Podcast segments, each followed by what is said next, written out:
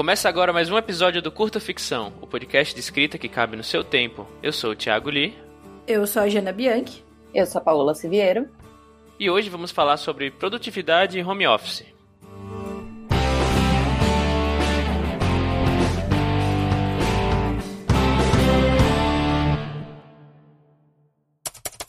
Com exceção do Stephen King, nós, pobres escritores mortais, estamos sempre buscando formas para melhorar nossa produtividade literária.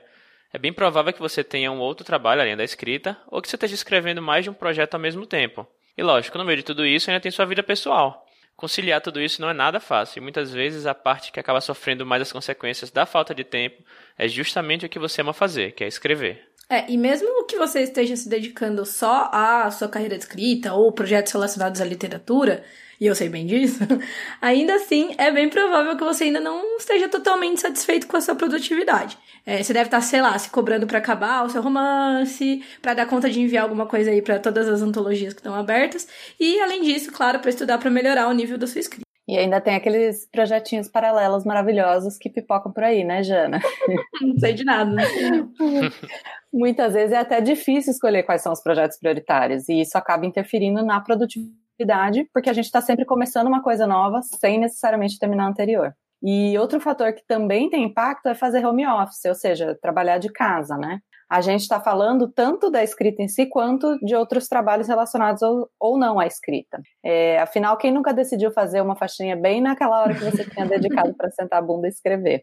Enfim, nesse episódio a gente vai falar de tudo isso e mais algumas coisas. São quatro pontos para refletir e se organizar pensando em melhorar a produtividade. É quase um episódio de autoajuda esse. Será que vai vender finalmente, né? Porque. vai, vai. Vai ser best-seller. É, é, se, vender, se esse aqui tiver muitos views, o próximo vai ser sobre religião, tá? Nossa. Bom, é, primeira dica que a gente vai falar aqui sobre produtividade home office é construa uma rotina de escrita que você consiga efetivamente cumprir e faça dela sua prioridade. Então, para ter uma rotina eficiente, você precisa primeiro entender quanto tempo você consegue dedicar por dia ou por semana para sua escrita. Se você tem outro trabalho formal, estuda, tem horas do dia em que você vai estar obviamente comprometido com isso. Então, tente pensar nos outros momentos que você tem disponível. Né? Será que dá para acordar uma hora mais cedo? Né? Será que dá para escrever no, no, ônibus, no fretado, no metrô? Será que você dá para almoçar mais rápido, em 15 minutos, e usar o resto do, do horário de almoço para escrever? Né? É, ou talvez vale repensar aquela uma hora que você passa no celular vendo série antes de dormir. É, então, beleza. Diga depois que você decidiu que horas e que dia você vai dedicar para escrever, né? Você vai ter que proteger esse tempo, né, com, com unhas e dentes. E então você faz desse horário, esse horário sagrado e tenta garantir que ele vai ser produtivo. Então você coloca todo o resto de lado durante aqueles minutos ou horas e, e é todo o resto mesmo, tá, gente? É, uhum. tira, tira o celular, tira a internet, porque assim, é a coisa mais fácil do mundo é você se, é, começar a entrar no Twitter e só sair duas horas depois. nunca aconteceu isso. É, não, nunca aconteceu. Além disso, é, é interessante você dividir metas né, em pedaços menores, que é uma forma de deixar seu cérebro menos preguiçoso e também ter aquela satisfação de dever cumprido. E como, por exemplo, escrever 20 dias por mês e mil palavras por dia é mais fácil e menos aterrorizante do que pensar em 100 mil palavras em 5 meses, que é exatamente o que você vai ter que se você seguir essa rotina. Né. Eu, um pouco de, de, de experiência que eu tenho com isso eu pelo menos eu, eu, gosto de trabalhar mais menos com números e mais com hum como é que eu posso dizer, com fatos. Bullet points. É, é talvez bullet points. Tipo, eu não sou muito de falar, não, hoje eu vou escrever mil palavras. Ou então essa semana essa eu vou escrever três, cinco mil palavras. Eu trabalho mais com. É, eu preciso fazer esse personagem chegar em tal lugar. Uhum. E aí, putz, se isso, vai, se isso vai demorar um capítulo, dois capítulos, ou uma cena, três cenas, e aí é, é variável. Pode ser que às vezes eu não chegue, mas eu sei onde eu tô querendo ir, e mesmo que eu não chegue naquele lugar, eu, eu, eu tenho que ter pelo menos a noção de que o meu personagem progrediu nesse, nesse caminho. Nem sempre funciona, obviamente, cada às vezes, às vezes funciona mais, outras vezes funciona menos, mas quando você tem um objetivo, caso você não não não consiga trabalhar em formato de números que nem eu, e olha que eu sou de exatas, né? É, pelo menos em, em, objetivos mais, mais é, subjetivos, às vezes também funciona, para pode ser que funcione para você. Uhum. É, a minha, eu costumo falar uma coisa assim, quando eu falo de rotina escrita, eu sempre penso nisso, porque é quase um, um mantra que eu uso para mim mesma, assim, quando eu tô começando a estabelecer a rotina. Porque assim, é, acho que vale dizer que a rotina é uma coisa que é, a menos que você seja uma pessoa extremamente bem organizada e, e que. Acho que até o nosso tipo de convívio nem permite esse nível de organização, mas enfim, é, a rotina é uma coisa que você vai ter que estar tá arrumando sempre. Então, uma porque vai mudar o seu trabalho, mudar os seus horários de outras coisas, e você vai ter que rearranjar sua rotina como um todo ou então porque, sei lá, a rotina vai acabar. A, a, quando você começa a ter uma rotina que é um pouco mais pesada, e aí ela vai, você vai perdendo performance.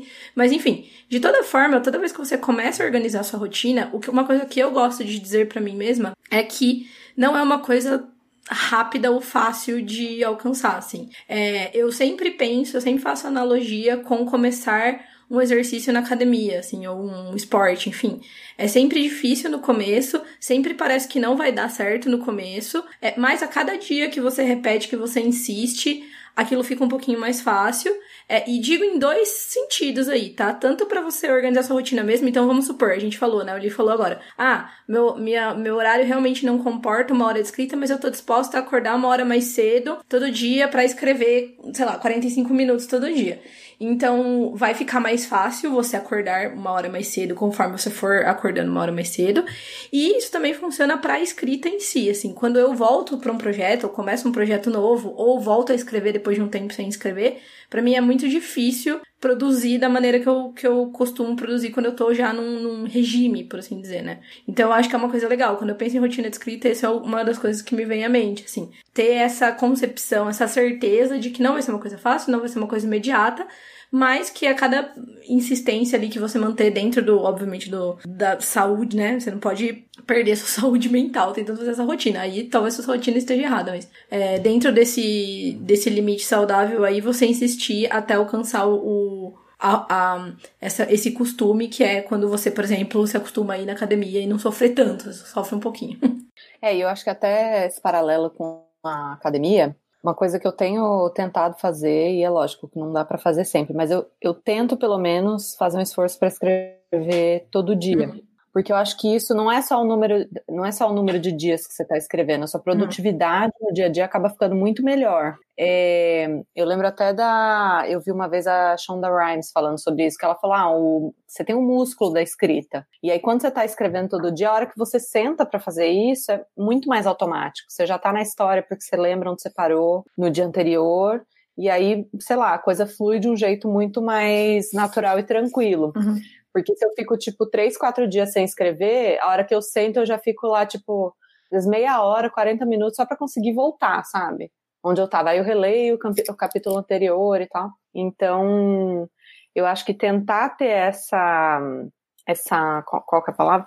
Essa, essa rotina mesmo, esse hábito hum. de, de fazer ah. esse esforço, mesmo que seja tipo meia hora, sabe? Pelo menos você tá meio exercitando aquele músculo e você está dentro da história, então no dia que você tiver um pouquinho mais de tempo vai fluir melhor, produzir melhor. Uhum, com certeza. É, acho que a gente pode ir para outro ponto, que é o seguinte: depois que você tiver essa certeza, essa clareza, né, do tempo que você pode dedicar, ou seja, depois que você fizer sentar, olhar sua rotina, fizer uma análise, definir, tá, esse é o meu horário de, de escrita, é, é importante que você organize os seus projetos e tente priorizar o que é mais importante para você cumprir dentro desse tempo, né, principalmente se o seu tempo for limitado. É, e aí, vamos falar de prioridades, que toca a vinheta do momento até ajuda aqui, porque talvez eu, eu tenha problema para lidar com isso, mas enfim, vamos lá. É, eu acho que uma coisa importante é você pensar é, em que qual é o seu objetivo específico dentro da, desse momento da sua carreira de escrita, né? Pensa agora, você é um escritor é, ou iniciante ou que já escreveu há um tempo e você pode ter um objetivo que, né, vai variar de, editor, de escritor para escritor. Então você pode estar tá querendo é, terminar o seu primeiro manuscrito, você tá, pode estar tá querendo publicar de maneira tradicional, já tendo publicado como independente, você pode estar tá querendo é, escrever um conto toda semana para publicar no seu blog, enfim, você vai ter os seus objetivos. É, e aí, com base nesses objetivos, é que você vai definir suas prioridades. A gente tem uma, uma cultura, por assim dizer, aqui no Brasil, acho que não sei se é só no Brasil, mas aqui no Brasil com certeza, de que para você ser escritor você precisa publicar um romance é, numa editora convencional. E isso nem sempre é verdade, isso não é verdade, na verdade. E além disso, é, dependendo do. Pode até ser um objetivo seu, mas às vezes não é um objetivo em qualquer momento de carreira. Então, por exemplo, você está querendo construir uma base de fãs, uma base de leitores, então uma prioridade pode ser algo que você vai publicar é, toda semana no Notepad, por exemplo. Ou então, um e-book na Amazon a cada tanto tempo. Então você vai se focar nisso, ao invés de, por exemplo, focar num romance que vai ter um, uma entrega, né, um, um, resultado a longo prazo. Você está querendo ser conhecido no mês, está querendo fazer networking, então você pode de repente ter um, um projeto de escrita e paralelo com grande prioridade um projeto de produção de conteúdo, um blog, um podcast, um canal, enfim. É, e digo mais, dentro né, da, da, da, publicação mesmo, o que, que você quer publicar agora? Você quer publicar é, contos? Você quer publicar contos para participar de antologias? Você quer publicar, você quer escrever contos para ganhar experiência? Você quer um romance? Você quer escrever é, ficções relâmpago só para testar narrativas, para definir como é que vai ser a narrativa do seu romance? Você vai querer publicar no, no mercado em português ou no mercado anglófono, né? E é bem difícil isso, porque a gente geralmente tá fazendo várias coisas, né? Como o Lee falou lá no começo, a gente tá fazendo várias coisas ao mesmo tempo. A gente tá querendo mandar um conto para determinada revista, inclusive ataque de oportunidade, mafagafa aberto para submissões. É, ou você. E você, ao mesmo tempo, pode estar tá querendo fazer aquele seu projeto é, autoral, né? É, então isso é bastante importante. Você sentar esse momento de meio que de planejamento e falar, tá, quais são todos os projetos que eu tenho em mente agora, quantos desses eu consigo fazer simultaneamente e quais desses são mais importantes, né? E na hora de você definir também a importância, é, aí tem vários métodos, né? Mas é legal você pensar o que é urgente, o que é importante. Então, por exemplo, você tem três contos que têm um limite de um deadline próximo e eles são bem importantes para você. Então, realmente pode ser que vale a pena você parar o seu projeto principal por é, um mês resolver esses três contos que você quer muito submeter aí com base lá no seu objetivo e depois voltar para esse projeto maior e tudo mais. Então, acho que essas são, são coisas importantes para falar é, em termos de organizar os projetos, né? Tanto os projetos é, de escrita mesmo, quanto os projetos que são tangentes. Porque a gente sabe que todo mundo que trabalha com escrita tal, é, acaba meio que respingando. Ou tem um, um, Instagram de resenha, ou tem um canal, que nem a gente tudo mais. Isso é, é tem que ser contabilizado aí nesse seu tempo que já é tão, tão restrito, né?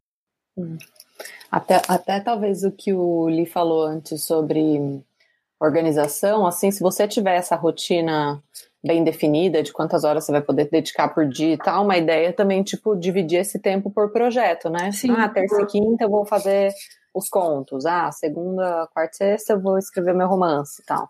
E aí é um jeito de não ficar nada que seja importante para você, mas que não seja tão urgente, não deixar isso ficar para trás, né?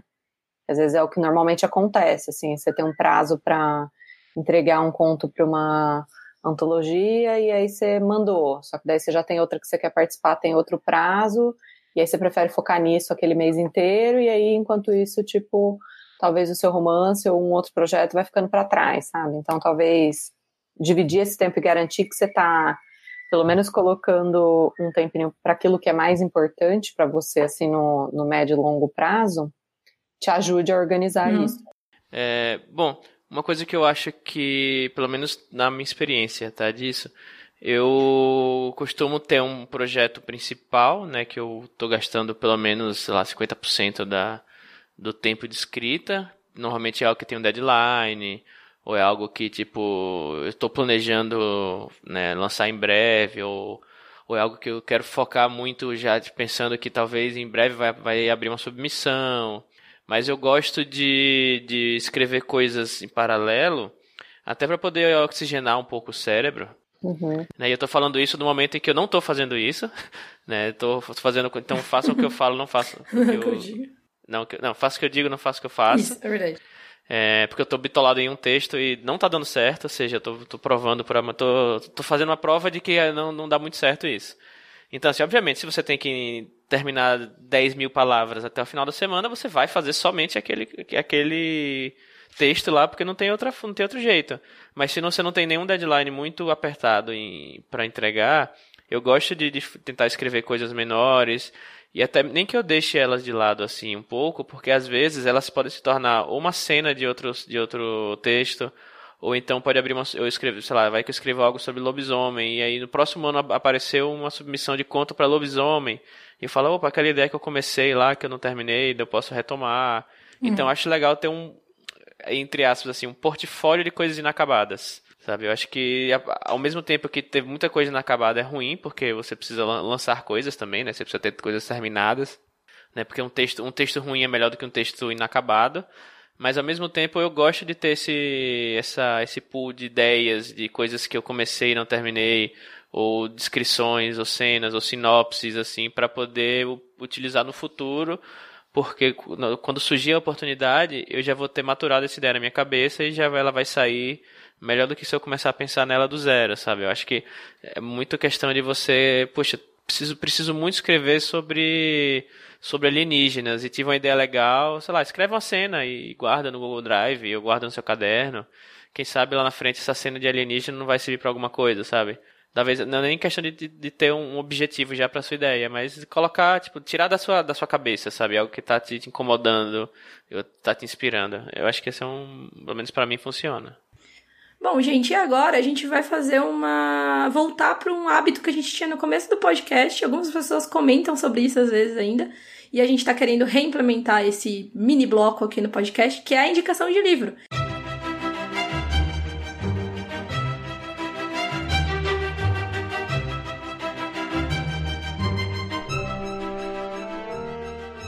Então, essa semana, esse, essa quinzena, no caso, esse episódio, a gente vai indicar um livro que tanto eu quanto a Paola lemos, então a gente achou que seria uma ideia legal, que é o Encarcerados, que é uma ficção científica policial do John Scalzi.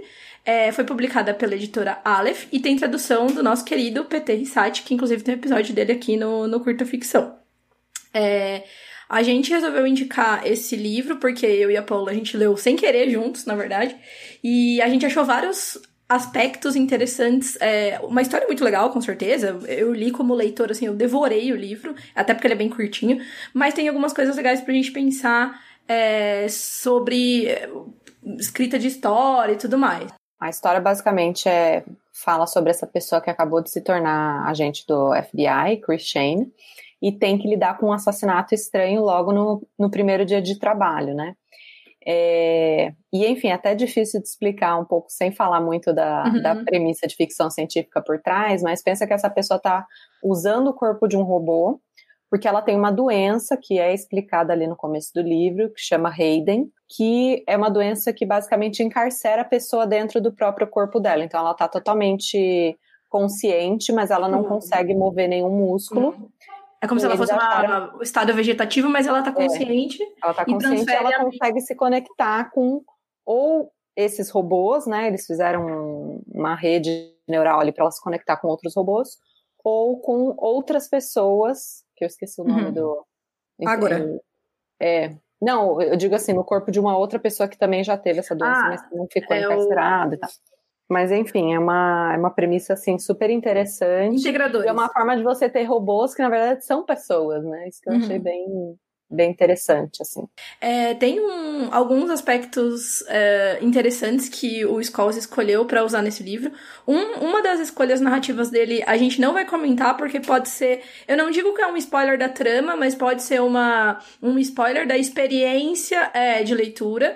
Então, inclusive, se você já leu, se você sabe o que é, tome cuidado com aí os spoilers no comentário, mas comenta aí pra gente falar eu sobre isso. Eu dei o spoiler sem querer pra Jana, porque eu fiz Não, mas tudo bem. Não, na verdade foi até bom, porque, assim, eu acho que eu teria percebido logo depois, então não, não uhum. tem problema. É, e tem algumas outras coisas interessantes também, como por exemplo, como a gente está tentando explicar aqui, é, o livro tem uma premissa de um, um aspecto científico, tecnológico muito específico que pertence àquele universo. E é, o autor escolheu usar um artigo, como se fosse um artigo de jornal, no começo do livro, para explicar qual é a doença e os detalhes e as implicações dessa doença, né? E aí é legal a gente pensar, isso é, um, isso é uma coisa que trunca, por exemplo, a, a leitura, atrapalha a experiência, ou é uma ferramenta válida, né? A gente sempre fala aqui do, prefa do prefácio, não, do prólogo. O prólogo, ele é, ele, ele quebra, né, a, a narrativa ali, ele faz a pessoa, de repente, não ter tanto interesse naquele livro ou não. Então, teria outras formas interessantes de fazer isso sem confundir o leitor, porque, né, você já começa sabendo é, na cena do crime e você precisa ter um mínimo, uma mínima base ali do que é aquele robô, do que são essas pessoas Hayden aí, para você entender a história, né? Então, isso é uma coisa legal de pensar, né? A gente acaba, quando a gente escreve, a gente acaba sempre pensando nesse tipo de coisa quando a gente lê também, né? É, porque a grande verdade é que a ferramenta que ele usou, que é esse artigo, eu acho que é tipo um artigo científico. Depois eu fui até olhar no, no livro, uhum. e aí fala que é um artigo da escola e tal. Entendeu? Ah, é verdade, é verdade, é verdade. Na verdade, é um jeito simplesmente de fazer um grande infodump. Ah, deixa eu contar aqui para uhum. vocês uhum. todos os detalhes dessa doença. Rapidão. E é, rapidão, olha aqui essa página. E, e, eu acho, eu fiquei pensando depois que assim, que não seria qualquer autor que uhum. passaria por isso assim batido, sabe? Eu acho que é o fato de ser o Scouse e talvez dele ter um, um público de leitores Sim. maior, assim, eu acho que, tipo, ah, como ele vende muito e tal talvez ele tenha um público que estranhe você entrar muito na trama sem ir com aquela sensação de tipo, ai, tô perdido, o que que tá acontecendo, o que que é esse tal hum. de Hayden, o que que é encarcerado, que eu acho que é uma coisa meio própria da ficção científica, né? Às vezes você começa a ler, sei lá, um livro tipo Duna e você tá meio... Eu ia dar tá este exemplo. Hã? Eu ia dar esse exemplo. Duna, que eu fiquei, what the fuck? E Neuromancer, que eu comecei, eu, mano, o que tá acontecendo? Eu sou muito burra, não é possível. Não tô entendendo nada. É. E é, é são é duas isso. experiências diferentes, né? Mas é você, ah, sim, tipo, sim. facilitar para o leitor ou não, né? Sim. Inclusive, na nossa live de apoiadores, depois a gente vai deixar aqui o link para quem quiser apoiar tal. A partir de 10 reais você já entra na live também, no grupo de WhatsApp. Na live reais? a gente falou 10, 10 reais, reais, apenas 10 reais. 10 reais? Vai virar o um meme do treino, né? um meme. É, a, é, você, a gente falou sobre a quinta estação, né? Que ele já tem uma outra, uma outra escolha aí. Você começa já no meio ali do, da história e ele vai te jogando algum, algumas informações sobre a, a, a, o sistema de magia, sobre o universo em si. Você fica tipo, meu Deus, o que tá acontecendo? Mas é muito legal, assim. É, é, é uma experiência também totalmente diferente, mas igualmente válida. São dois livrões, né? Tanto Encarcerados quanto é, a quinta estação.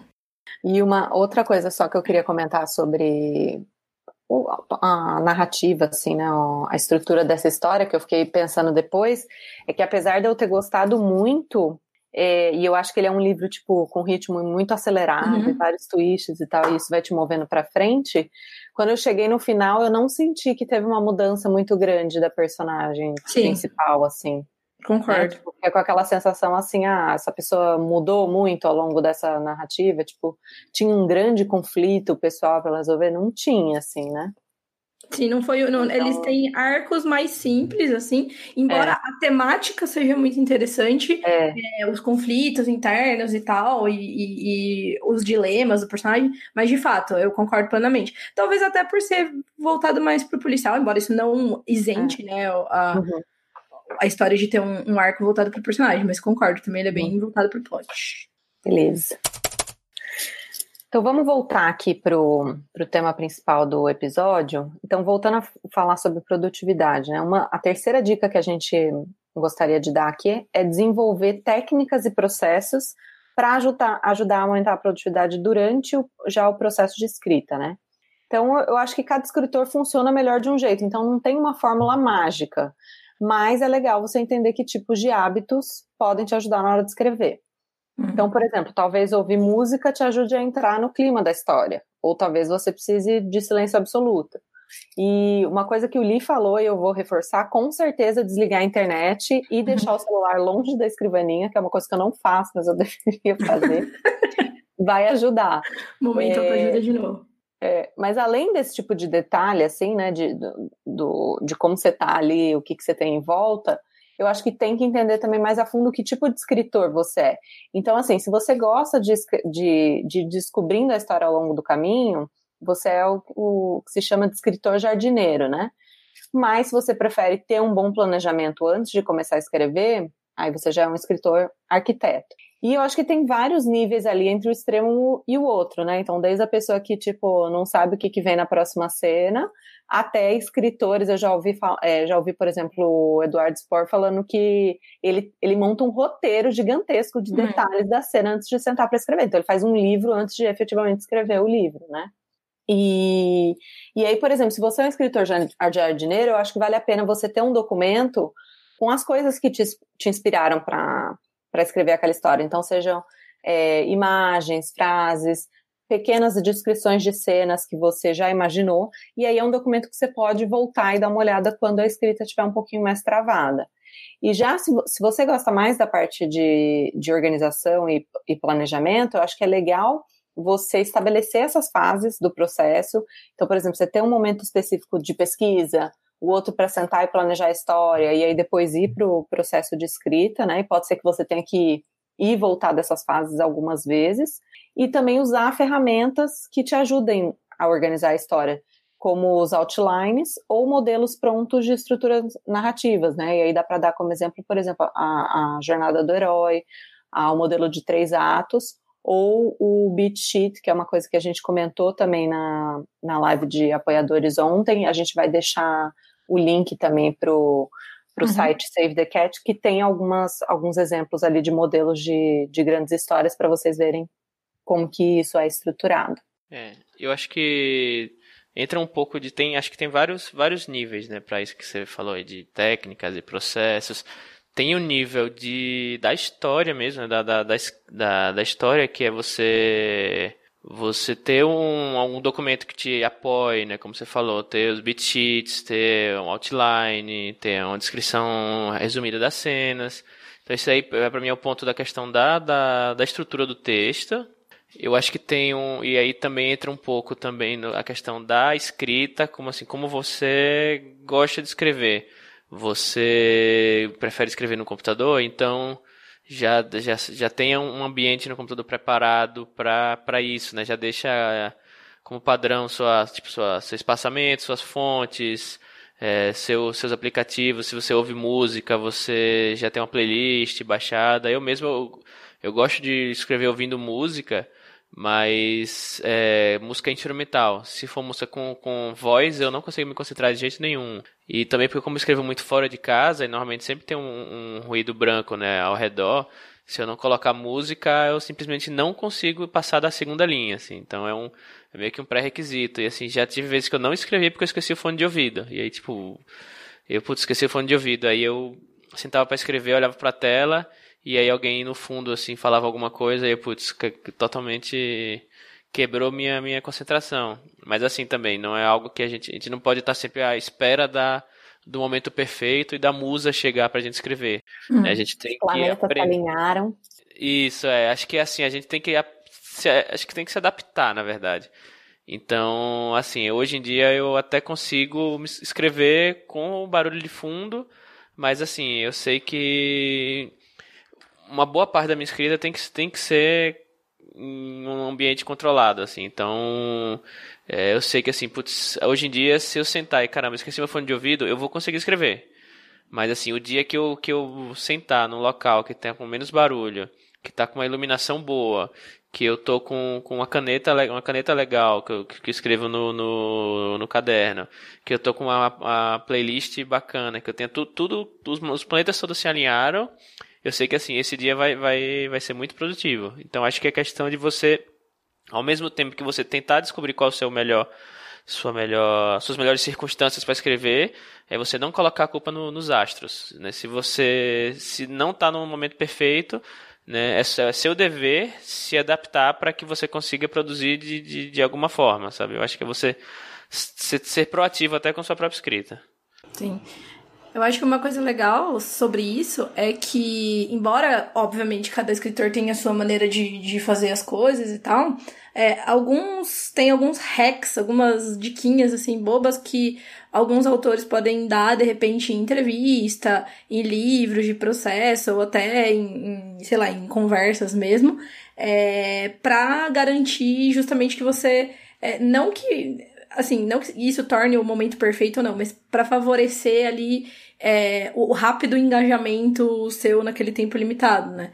Então, por exemplo, a gente falou também na live de escritores ontem que uma dica do Stephen King e do Dan Brown é você terminar um dia de escrita no começo de um capítulo e não no final dele, do, do anterior, né?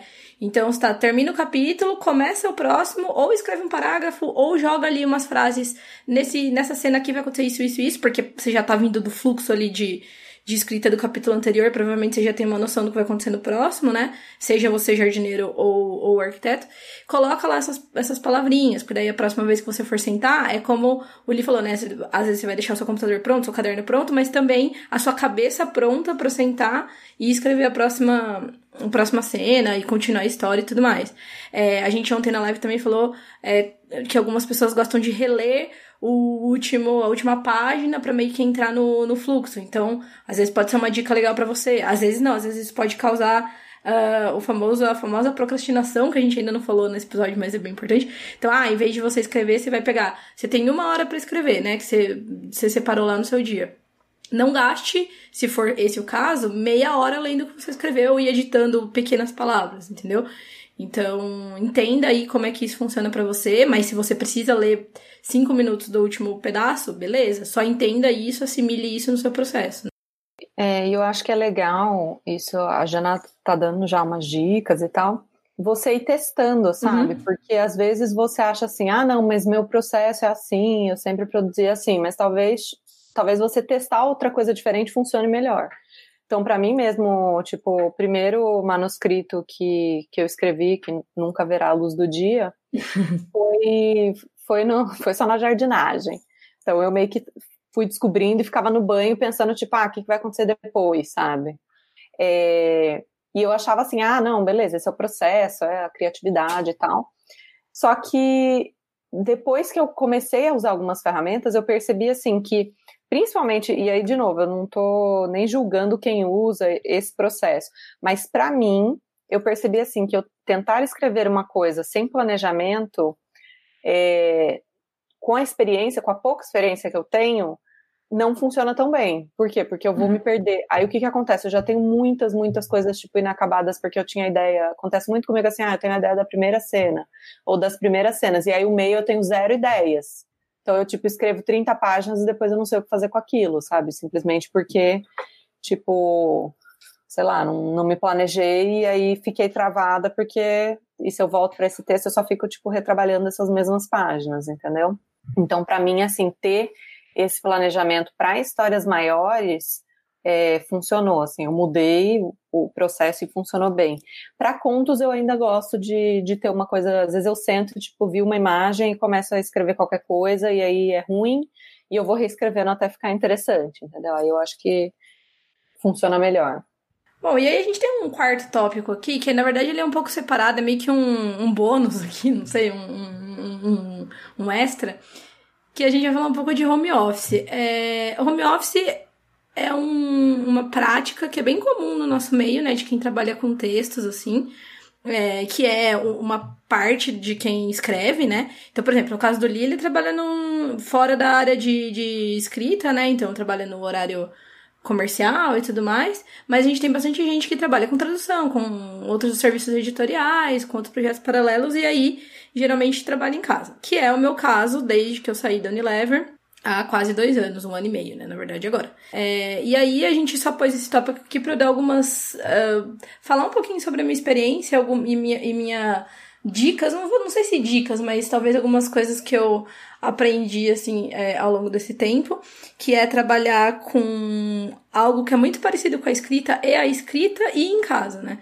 Então, na verdade, vai ser meio que um super apanhadão do que a gente já falou, porque tudo isso que a gente comentou é, de rotina, proteger o seu tempo e tudo mais, é, é quase que exacerbado, assim, quando você trabalha em casa, porque você não tem, em geral, a obrigação de levantar numa determinada hora, a obrigação de sair da sua casa para pegar um ônibus, para pegar um fretado numa determinada hora, um período exatamente fechado para você trabalhar numa coisa que não é escrita.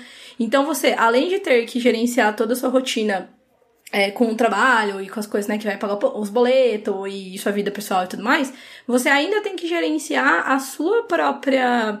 Uh, qual é a palavra? A sua própria determinação de é, deixar que isso fique dentro de período de, de, de espaços bem fechadinhos, né?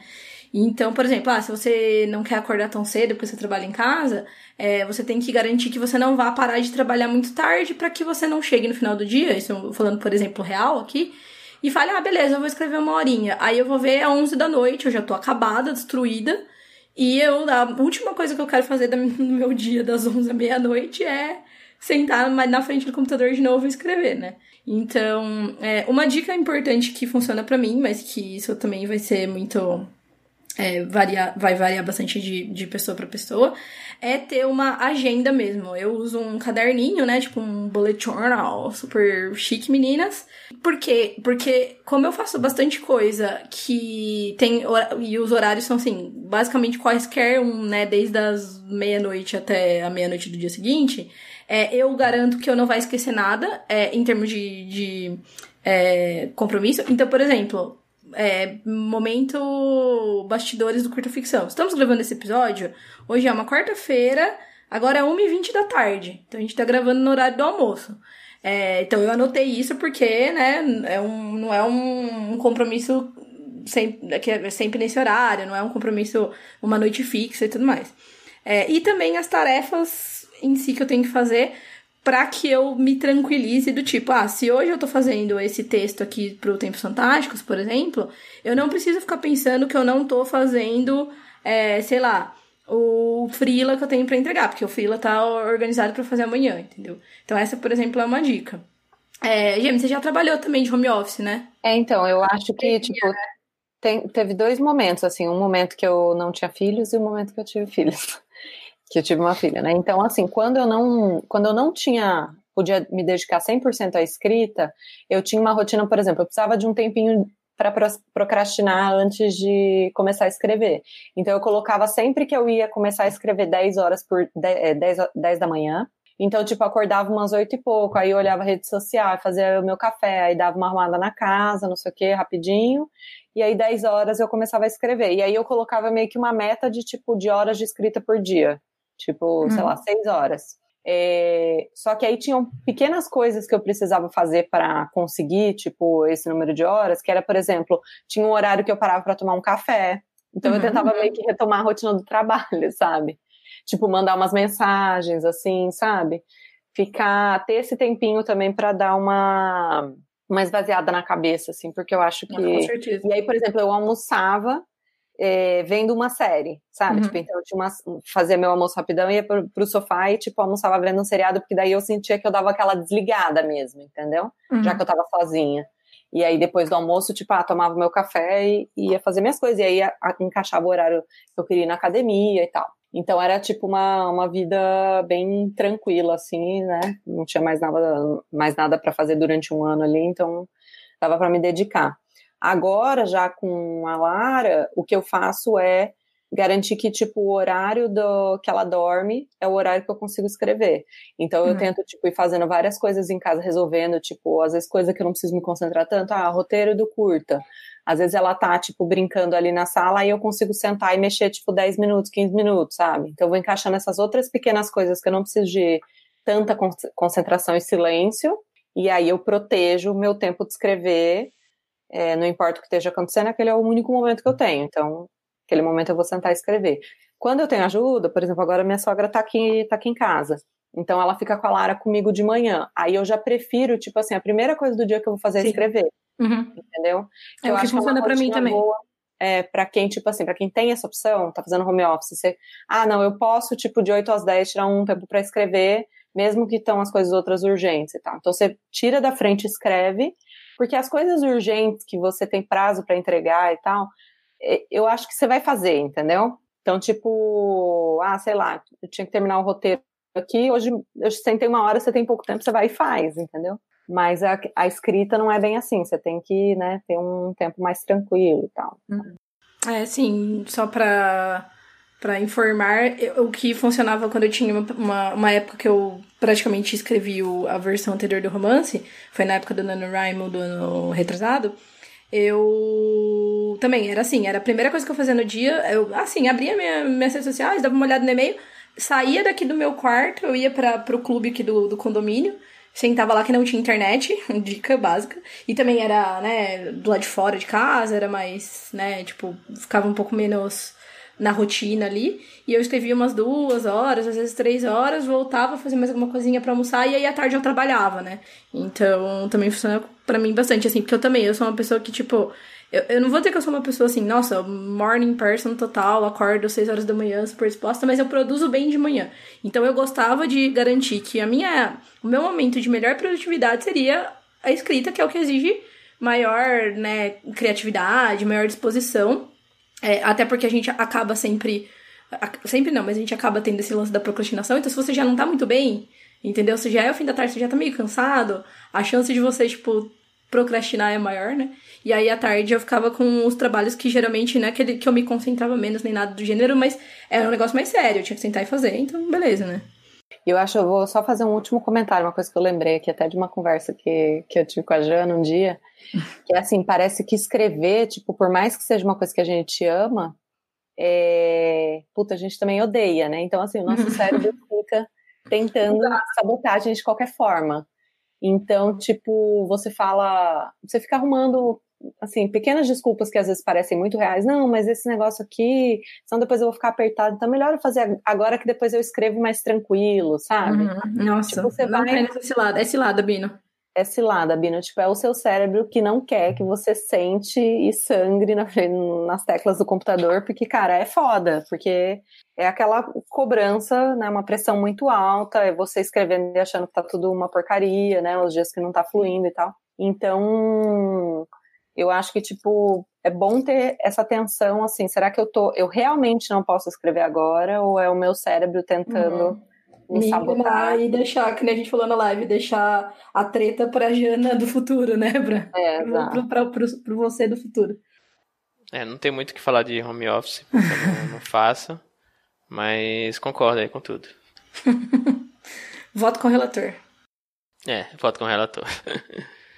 Bom, tô vendendo meu voto aí, se alguém quiser comprar. Ô, louco. é, é isso? Bom, é, acho que é isso. E aí chegamos ao fim do, do episódio, né? Então, queridos ouvintes, conta pra gente aí na caixa de comentários do post ou nas redes sociais como é que você tenta aumentar a sua produtividade. Quem sabe sua técnica não acaba ajudando outro, outro escritor. Né? Então, acho que as experiências pessoais elas são únicas, mas ao mesmo tempo elas, elas ajudam outras pessoas a se inspirarem para suas próprias experiências. E se você curte o nosso conteúdo, tem três jeitos de apoiar a gente: recomendando curta ficção por aí, avaliando o podcast nos seus agregadores de podcast, a gente está em todos, inclusive no Spotify, ou então apoiando o nosso financiamento coletivo via Catarse Assinaturas, no catarse.me barra curta ficção, ou pelo PicPay. A gente vai deixar os links na descrição e aí você pode apoiar a gente em troca de várias recompensas legais, inclusive a gente mencionou a live aí várias, em vários momentos. É, e tem muitas recompensas pagando a partir de cinco reais por mês. E aí você ajuda a gente a alcançar a nossa quarta meta, que já está quase no 76%. Sim, e uma das recompensas é ser agradecido aqui por áudio. Então a gente vai mandar esse agradecimento especial e nominal para todos os apoiadores do nível novela em diante. Quase um rap Pokémon, né? É, e se preparem, respire fundo aí.